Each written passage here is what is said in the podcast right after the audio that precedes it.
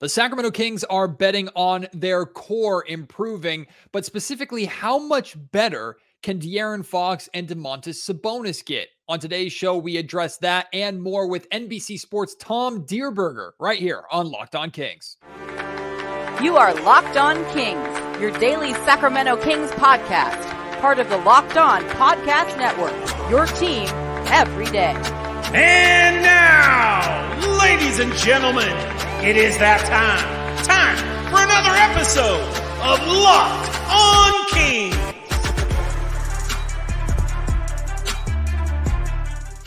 Hello and welcome into Locked On Kings, your podcast hub for Sacramento Kings coverage all off season long. Today's episode is brought to you by FanDuel Sportsbook, the official sportsbook of Locked On. Make every moment more. Visit fanduel.com slash locked on today to get started. My name is Matt George. I have the privilege of being your host here. I'm a Sacramento sports reporter and producer for ABC 10 News. And this gentleman I met for the first time last season. It's because last season was his first year covering Kings basketball from NBC Sports.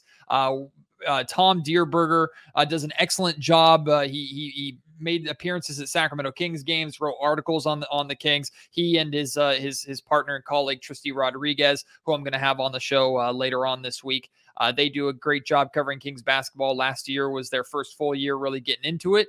And as Tom is going to share with you, his first experience at Kings basketball was the dawn of the Beam team and, and the return to the playoffs. So he got lucky in that sense. Maybe we should be thanking him for maybe bringing a little bit of that magic over.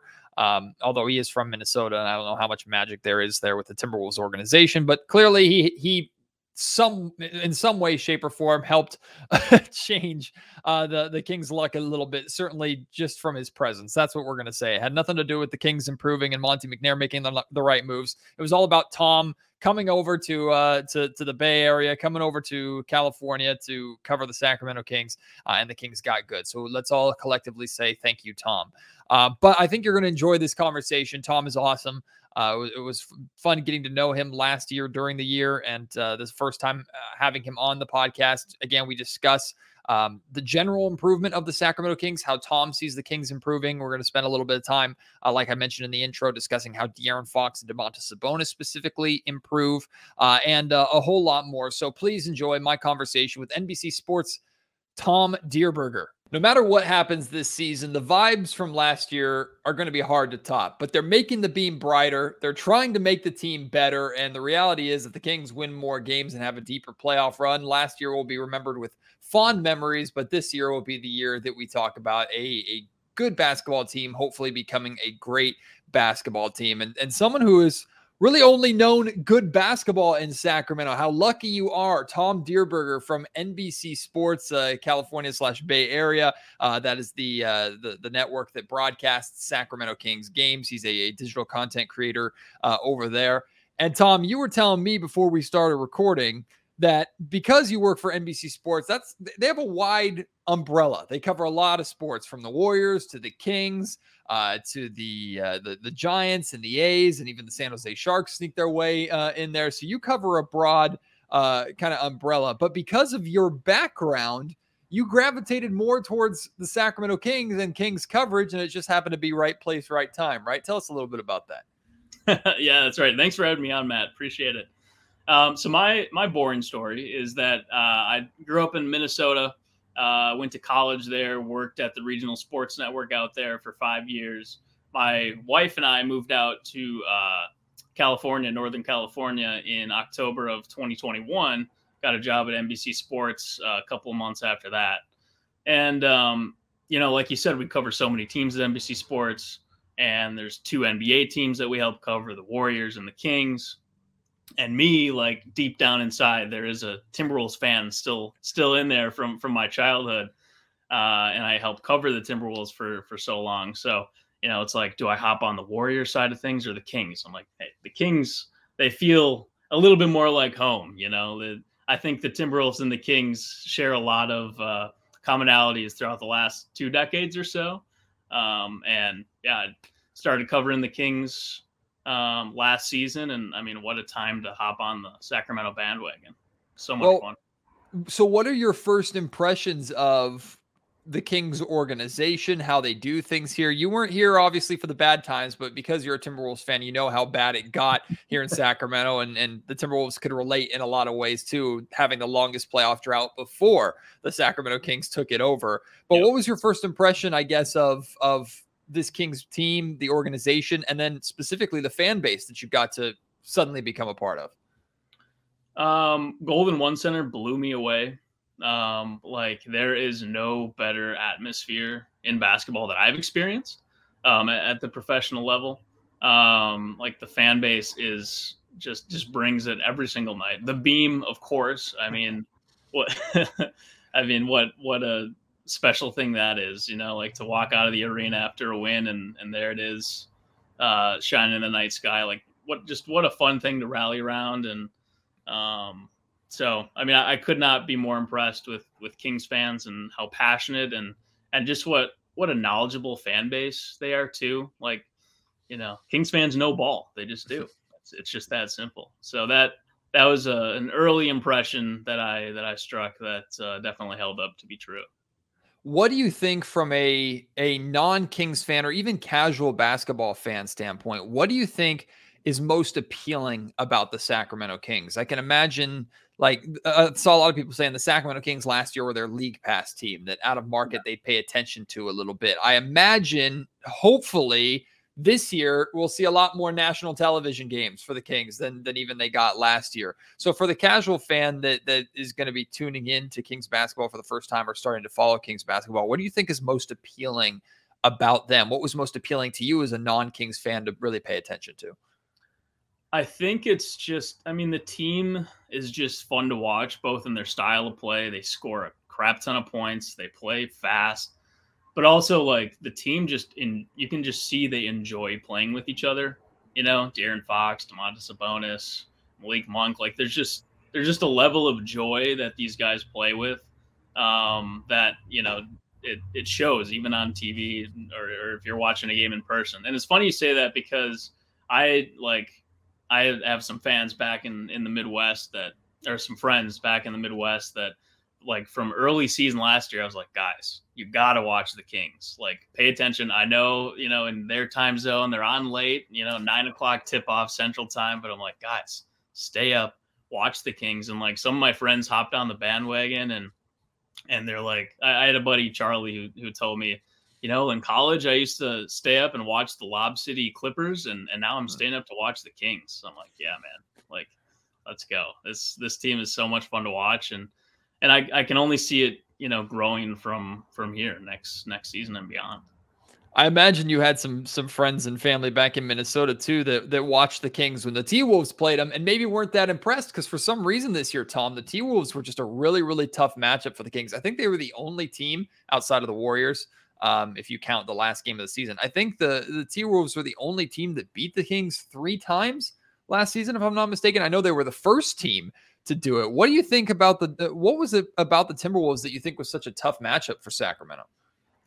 I think the size was was an issue, um, and and the Timberwolves have their issues, but of course, but just like I think Naz Reid was was a huge factor mm-hmm. in a lot of those games, and you know, he would have been a great fit with the Kings uh, as well in, in the offseason, but he re-upped at the Wolves.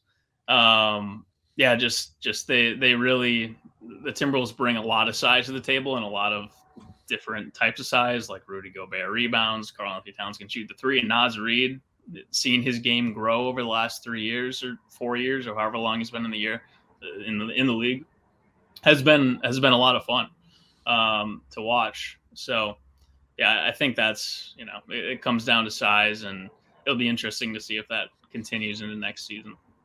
In the really early power rankings, the Kings are are, are ranked 12th, but they're the seventh best Western Conference team. So these power rankings are predicting that the Kings will be in that play-in picture amongst a bunch of other teams, including the Timberwolves. Now, the Timberwolves dealt with injury issues last year. If the Timberwolves are completely healthy, I mean, I still have massive question marks about that team with the Rudy Gobert and and uh, Karl-Anthony Towns pairing. Although Ant is phenomenal. Um, like how how do you feel the Timberwolves pose a threat to a team like Sacramento, or really any team that's in that play-in picture, or potentially sneaking into the the, the top six and avoiding the play-in altogether?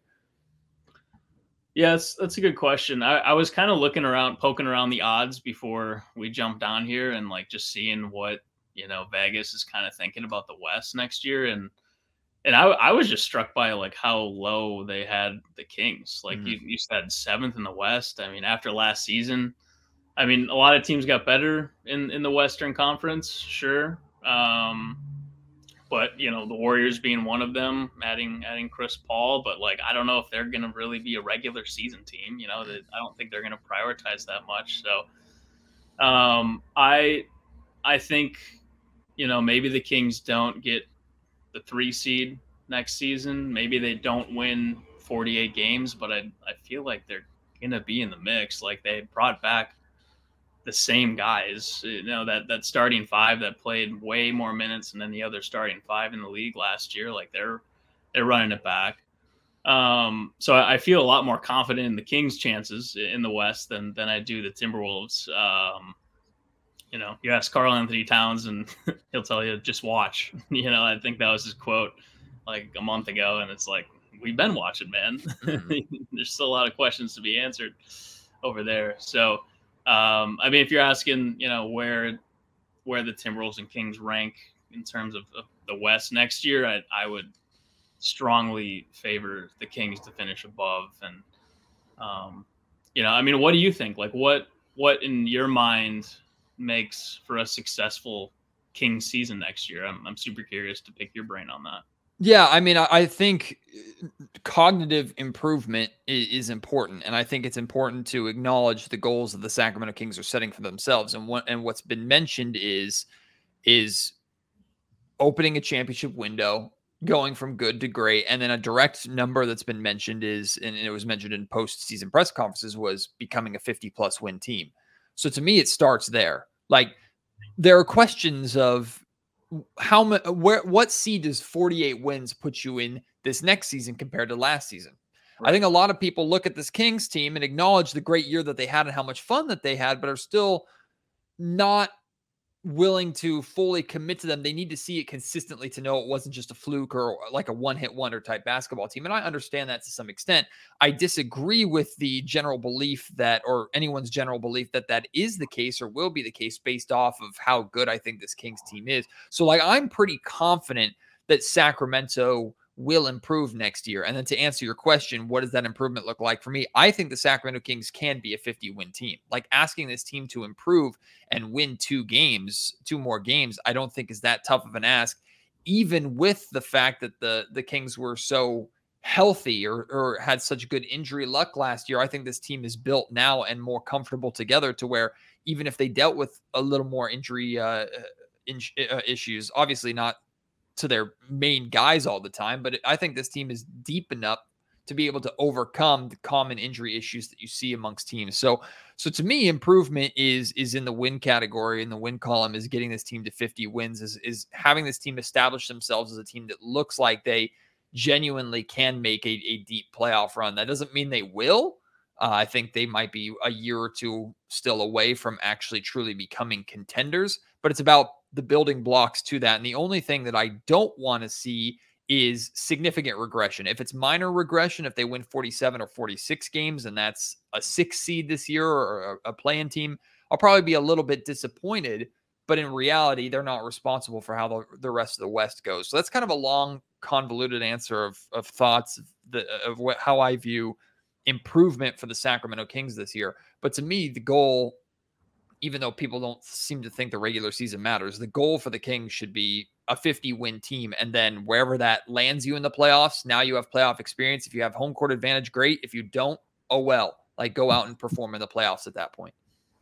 Yeah. And to me, like nothing screamed like one hit wonder about the Kings this past season. I mean, like just Monte McNair did a great job this offseason. I mean, I was I was with Kings fans, you know, entering free agency where there was like two days on on NBA Twitter when I thought Kyle Kuzma was like guaranteed to be in Sacramento. Mm-hmm. And I was like already imagining like, all right, let's the pregame like fit content with Kuzma in, in Sacramento, like that's gonna be gold for us, yep. you know. Yep.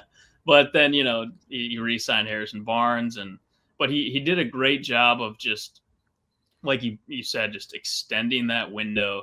You know, in an NBA world where superstars like James Harden request a trade every six months, you know, there there's clearly something building in Sacramento um, that's that's sustainable. And I think Monte talked about this. Um, I think it was at the draft or, or one of the one of the uh, off-season avails that he had, where he was saying like, "Hey, we're we're flexible. Like we could make a big move down the road, and you know they have pretty much all their draft picks besides what 2024, um, the, the first rounder next year with with the Huerter trade. So, mm-hmm. um, yeah, I mean, I think this Kings team is deeper than they were next season. And with all of the magic that that starting five put together, like bringing that back, adding more depth behind them, like I, I don't know how you see and, and watch what that team did last year and say that they have no room to improve. Like Keegan Murray himself, you know, like I think everybody expects him to take a big jump next season. And we kind of saw a sneak peek of that in summer league when what he dropped 40 41 uh, and, and, was a little bit more dynamic with the ball so um, yeah I, I, think you know the future's bright long term but in the short term i mean I, I think this team can take a big jump next season Today's episode of the Locked On Kings podcast is brought to you by FanDuel. Take a swing on betting MLB on FanDuel, and you can get 10 times your first bet amount in bonus bets up to $200. That's right. You bet just 20 bucks, you get $200 in bonus bets back, whether you win or you lose. You're either in the green and have more money to then make uh, even more money on top of that. Or if you lose, look at it as an insurance policy $200 of bonus bets for you to make that money back and then some. All on an app that's safe, secure, and super easy to use. Plus, when you win, you can get paid instantly. You can bet on everything from the money line to the over under or who you think is going to hit the first home run of the game. Of course, if you're betting baseball, there's no better place to bet on the MLB than FanDuel, America's number one sports book. Also, an amazing place to bet on football, which is just around the corner. Of course, NBA basketball and college hoops, which are coming this winter. Sign up today and visit fanduel.com slash locked on to get up to $200 in bonus bets. That's fanduel.com slash locked on. Fanduel, official partner of Major League Baseball. The hope and confidence amongst the Kings front office is is clearly that this group will take another step together that they will all continue to improve, that they will all, all um, develop into a, a, a legit contending team as a group. You just mentioned Keegan Murray there, so this might honestly be your answer. But when you look at this roster, it's going to take a lot of people, if not everybody, improving, even if it's marginal improvement. Yeah. But if you if you're thinking about okay, this Kings team is going to improve next year, this Kings team is going to be better. Which player on this roster do you think needs to make the biggest jump or needs to make the most significant improvement for that to become a reality? Yeah, I think Keegan is the easy answer there. Um, you know, like gosh, when he when he's at his best, like the Kings are so hard to beat. When he is that third option, I think there's some stat I was tracking last year that when Keegan scored 20 or more points in the regular season, the Kings were something like 12 and one. Hmm. Um, so when he's clicking, like that entire team is clicking. But other than Keegan, I mean, if Davion Mitchell takes a big mm. jump next season, like that could be a problem for other teams in the West. I mean, I'm I'm buying into the offseason storyline that he's he's been working out with Steph Curry's trainer, right? Working on that jump shot. And if he can just be more reliable on on offense, um, I mean, we saw what he can do on defense in the playoffs. Like he was one of the Kings' best players in, in that series. Um, so if Davion can prove he can be, uh, you know, at the very least, just a reliable offensive option, and then he's he's always going to bring it on the defensive side. Like, look out! That's that's going to be scary. How much better do you think Fox and Sabonis can get? Oh, that's a good question. That's a good question. I was I was thinking about Sabonis uh, the other day, and just like the dialogues that we're gonna have if he struggles out of the gate mm-hmm. after what after struggling in that Warrior series. Mm-hmm. Um, I don't know how much better like Fox and Sabonis can be. Um, I mean Sabonis individually, like obviously can can improve on his shooting and, and all that. Um, but gosh, that pairing was so good last year that even if they just maintain that same level of of uh, cohesiveness, like Sacramento is going to do big things next season.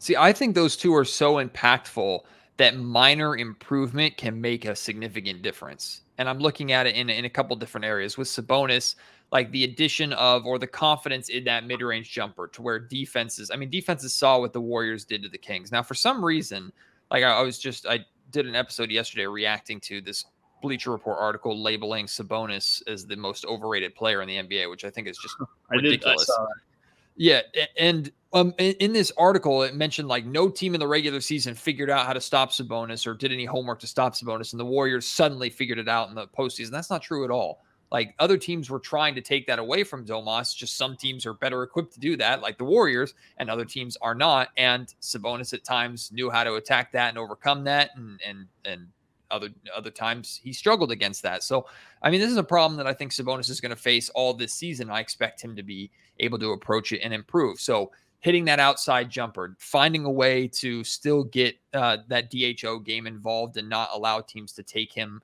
out of his comfort zone and take the Kings out of their offense so quickly. I think that in itself, it's a minor improvement, but it would have a massive impact. And then for for De'Aaron Fox, it's like I'm thinking, what's the next step that Fox can make as an individual? It's establishing himself as a absolute bona fide superstar and all star in the in in the Western Conference, to where we don't have what we had last year, which is Fox getting as, as an injury replacement. Like no matter how many great guards are in the West, Fox has to be in the play uh, uh, or the uh, all star picture because he's that good. So how does he do that? Typically, you do that by scoring, right?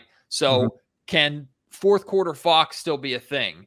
But can De'Aaron Fox bring 20 points into the fourth quarter almost every single night so that when he explodes, he's now in the 30s and not just 15 points, right? So, though, like, again, minor improvement. We're not asking, I don't expect Fox to score 30 a night. I know he's capable of doing it. He doesn't have to for this Kings team to be good, as we saw last year. But this minor improvement, I think, can make a massive difference overall uh, for the Sacramento Kings as well as improvement for the role players. So, Tom, those are areas where I could see those two improving you're not asking for them to do much more, but because of how important they are to what the Sacramento Kings do, I could see that being the difference between this team being a first round exit and maybe making it to the second or third round. Yeah. And I think, you know, you brought up Fox and, and the All Star game. You kind of forgot that just how good he played in, in the playoffs and, and late last season, that he was an All Star replacement. Yeah. You know, like that. He, he was a big snub. So, yeah, like I, I, think he, you know, built on his reputation a lot in, in that playoff series and earned the respect of guys, you know, the championship core in, in at Golden State. Um, or I think, you know, when February rolls around, he should be, if he did what he did last season, he should be a shoe into the All Star game. Yeah. What are your thoughts on Malik Monk? Because I had a conversation with D'Lo and KC. I don't know if you're familiar with them. I, I, you've probably met them at, at Kings games yeah. before. Um, and we were discussing like who's the third best player on the Sacramento Kings right now. And my, my answer is hopefully going to be Keegan Murray by the time we get through a portion of the season, because like you, I expect him to make a big jump. But right now, I feel like Malik Monk is that guy, even though at times he can be a little inconsistent with that the six man role. Do you do you agree with that? Do you have a different third best player in mind? And then uh, just what are your overall thoughts on Malik Monk and the player that he is because I think he's a he's approaching a pretty big payday, and I think Sacramento is going to feel pressured to give it to him. Yeah, I, would say he's he's hands down the most fun player on the Kings. Like when he's that. when he's doing his thing and just flying above the rim and stuff, and and connecting with Fox on those alley oops. Like there's, you know, no no there, there's fewer more fun players to watch uh, in the NBA. Um, as, as far as if he's the third best player, um, I think recency bias with how Kevin Huerter struggled in, in the playoffs um, is an argument to be made. You know, like Huerter was special last season. What I mean, he was he was getting uh, compared to like Steph Curry in the first couple weeks last season. Uh, but I think Kevin Durant said that, if I remember right. Um, so I mean, I, I think Kevin Huerter has some some work to do, some maybe conditioning to get in better shape for next season and keep those legs under him hmm. uh, for a playoff series. Um, but it's hard to argue that Monk isn't the, the third best player on the Kings because, like I said, when when he's doing what he does, there, there's no more fun player to watch on the team.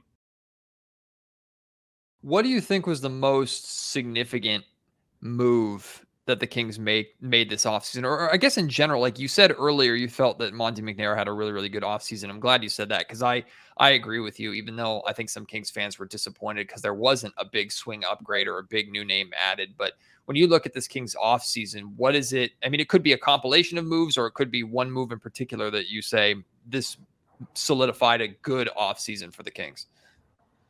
Yeah, I mean, I feel like it's just better to talk about it as just one big group of, of mm-hmm. an off season. And it's, you know, they had this magical season last year with the beam and the playoff drought ended. And, and, you know, he saw that. He probably explored all possible options, but said, you know what, let's keep what we had last year, that special season with a lot of young guys, and let's just lock down our future for the next, you know, three, four, five years and that's pretty rare in in the NBA to have such a young, talented core locked in for so long. I mean, Monk is what the only really key player that's not under contract for longer than the next uh, season.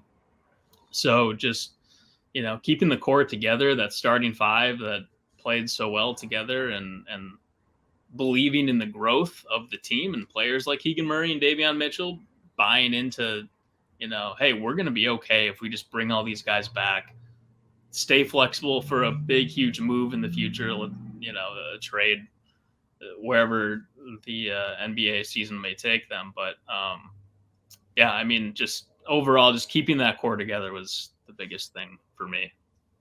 Well, Tom, we all have to make it through August, which is the the worst month of the year for basketball and, and for Sacramento Kings fandom because we're close enough to be impatient, but not close enough to feel excited quite yet. But then training camp is right around the corner after that. And I know you as a content creator, you as a writer, you're going to be uh, paying attention and, and turning out some articles with stuff that's happening uh, with with Sacramento Kings training camp, was, uh, along with the rest of your team over there at NBC Sports. For me, I'm what I'm most interested in seeing in training camp is the combination of lineups that Mike Brown puts out there. I think we know what the starting five is going to be. I think we have a good idea of what the top 10 in the rotation is going to be, but how is that top 10 paired together, right? How do Domantas Sabonis and Sasha Vezenkov spend a lot of time together? Do De'Aaron Fox and Malik Monk continue to spend a lot of time together? Like, I, am very interested in pairings and combinations uh, that Mike Brown tries out and throws together mm-hmm. in training camp. What are some of the things, or maybe one thing that you're yeah most interested in, whether it's writing about or just seeing or curious about heading into training camp? I think it's Sasha and how he fits with the Kings. Um, you know, I obviously haven't seen him play in person. Uh, I've seen a lot of highlights, and and I think he can be, from what I've seen, he can be a great fit. You know, as a floor spacer and, and knocking down outside shots, cutting uh, for Sabonis. So I think you know, if I'm walking into training camp and and um, watching the preseason, I, am really curious how he fits, and and like you said, how uh, Mike Brown puts him in the rotation and, and utilizes his skill set. Um, I think he can be a nice weapon for for the Kings. Um, and and when when you watch his highlights, I I, I love uh, like his buzzer beaters when when he just releases a three in like some weird angle and like kicks his legs up. And there's like a few of those. So um, I'm I'm excited to see Sasha in a Kings uniform and, and just see how he fits in. And um, I think we're going to learn a lot in, in training camp and preseason. Well, you and Tristy Rodriguez are uh, uh, you did a great job last year covering the Kings. I expect more of a great job this year. Speaking of Tristy, she's going to be joining me later on this week on Locked On Kings for the first time, which I'm excited about. Uh, so, Tom, before I let you go, um, like what what should Sacramento Kings fans expect from the content that you're putting out? What should they be keeping an eye out on uh, from from NBC Sports and their Kings coverage this year? Yeah, I think we're going to be rolling out a lot of great stuff, a lot of preview content coming up. Um, like you said, August is is tough, but we're gonna, you know, work our creativity and, and come up with some with some uh, good stuff for, for Kings fans to take in. So yeah, appreciate you having me on, Matt. It was an absolute pleasure. We'll definitely do it again at different points during the season, my friend. Uh, thanks for doing it, and uh, I'll see you in, if not the Kings practice facility, sooner or later in the Golden One Center, and we'll be back to back to Kings basketball. Can't wait. Can't wait, man. Thanks for having me. Big thank you to Tom for joining me here on Locked On Kings. I hope you enjoyed that and want to have him back. I can't wait to have him back on. Again, does an excellent job uh, over there. A lot of fun uh, from stuff there. If you want to respond to anything that we had to talk about, um, feel free to. You can reach me on Twitter at Matt George Sack. You can email me, excuse me, mattgeorgesports at gmail.com. Uh, and if you're watching on YouTube, leave your thoughts in the YouTube comment section down below. I have uh, more guests coming this week. Like I mentioned, Tristi Rodriguez is coming towards the end of the week. I'm going to be uh, getting together with uh, Josh Lloyd uh, here soon to do a kind of a brutally honest look at the Sacramento Kings podcast. Uh, Josh is the host of the Locked On Fantasy Basketball podcast. Does an amazing job over there uh, that you should definitely check out. So I'm looking forward to that. Plus more guests coming. We're almost in August. Today's the last day of, of, of July, and then we're in August, the worst month of the year when it comes to the NBA but we'll get through it and we'll do it together. I appreciate your support as always. Can't wait to have you join me on the next episode of Locked On Kings. Until then, my name is Matt George. You've been listening to the Locked On Kings podcast, part of the Locked On Podcast Network.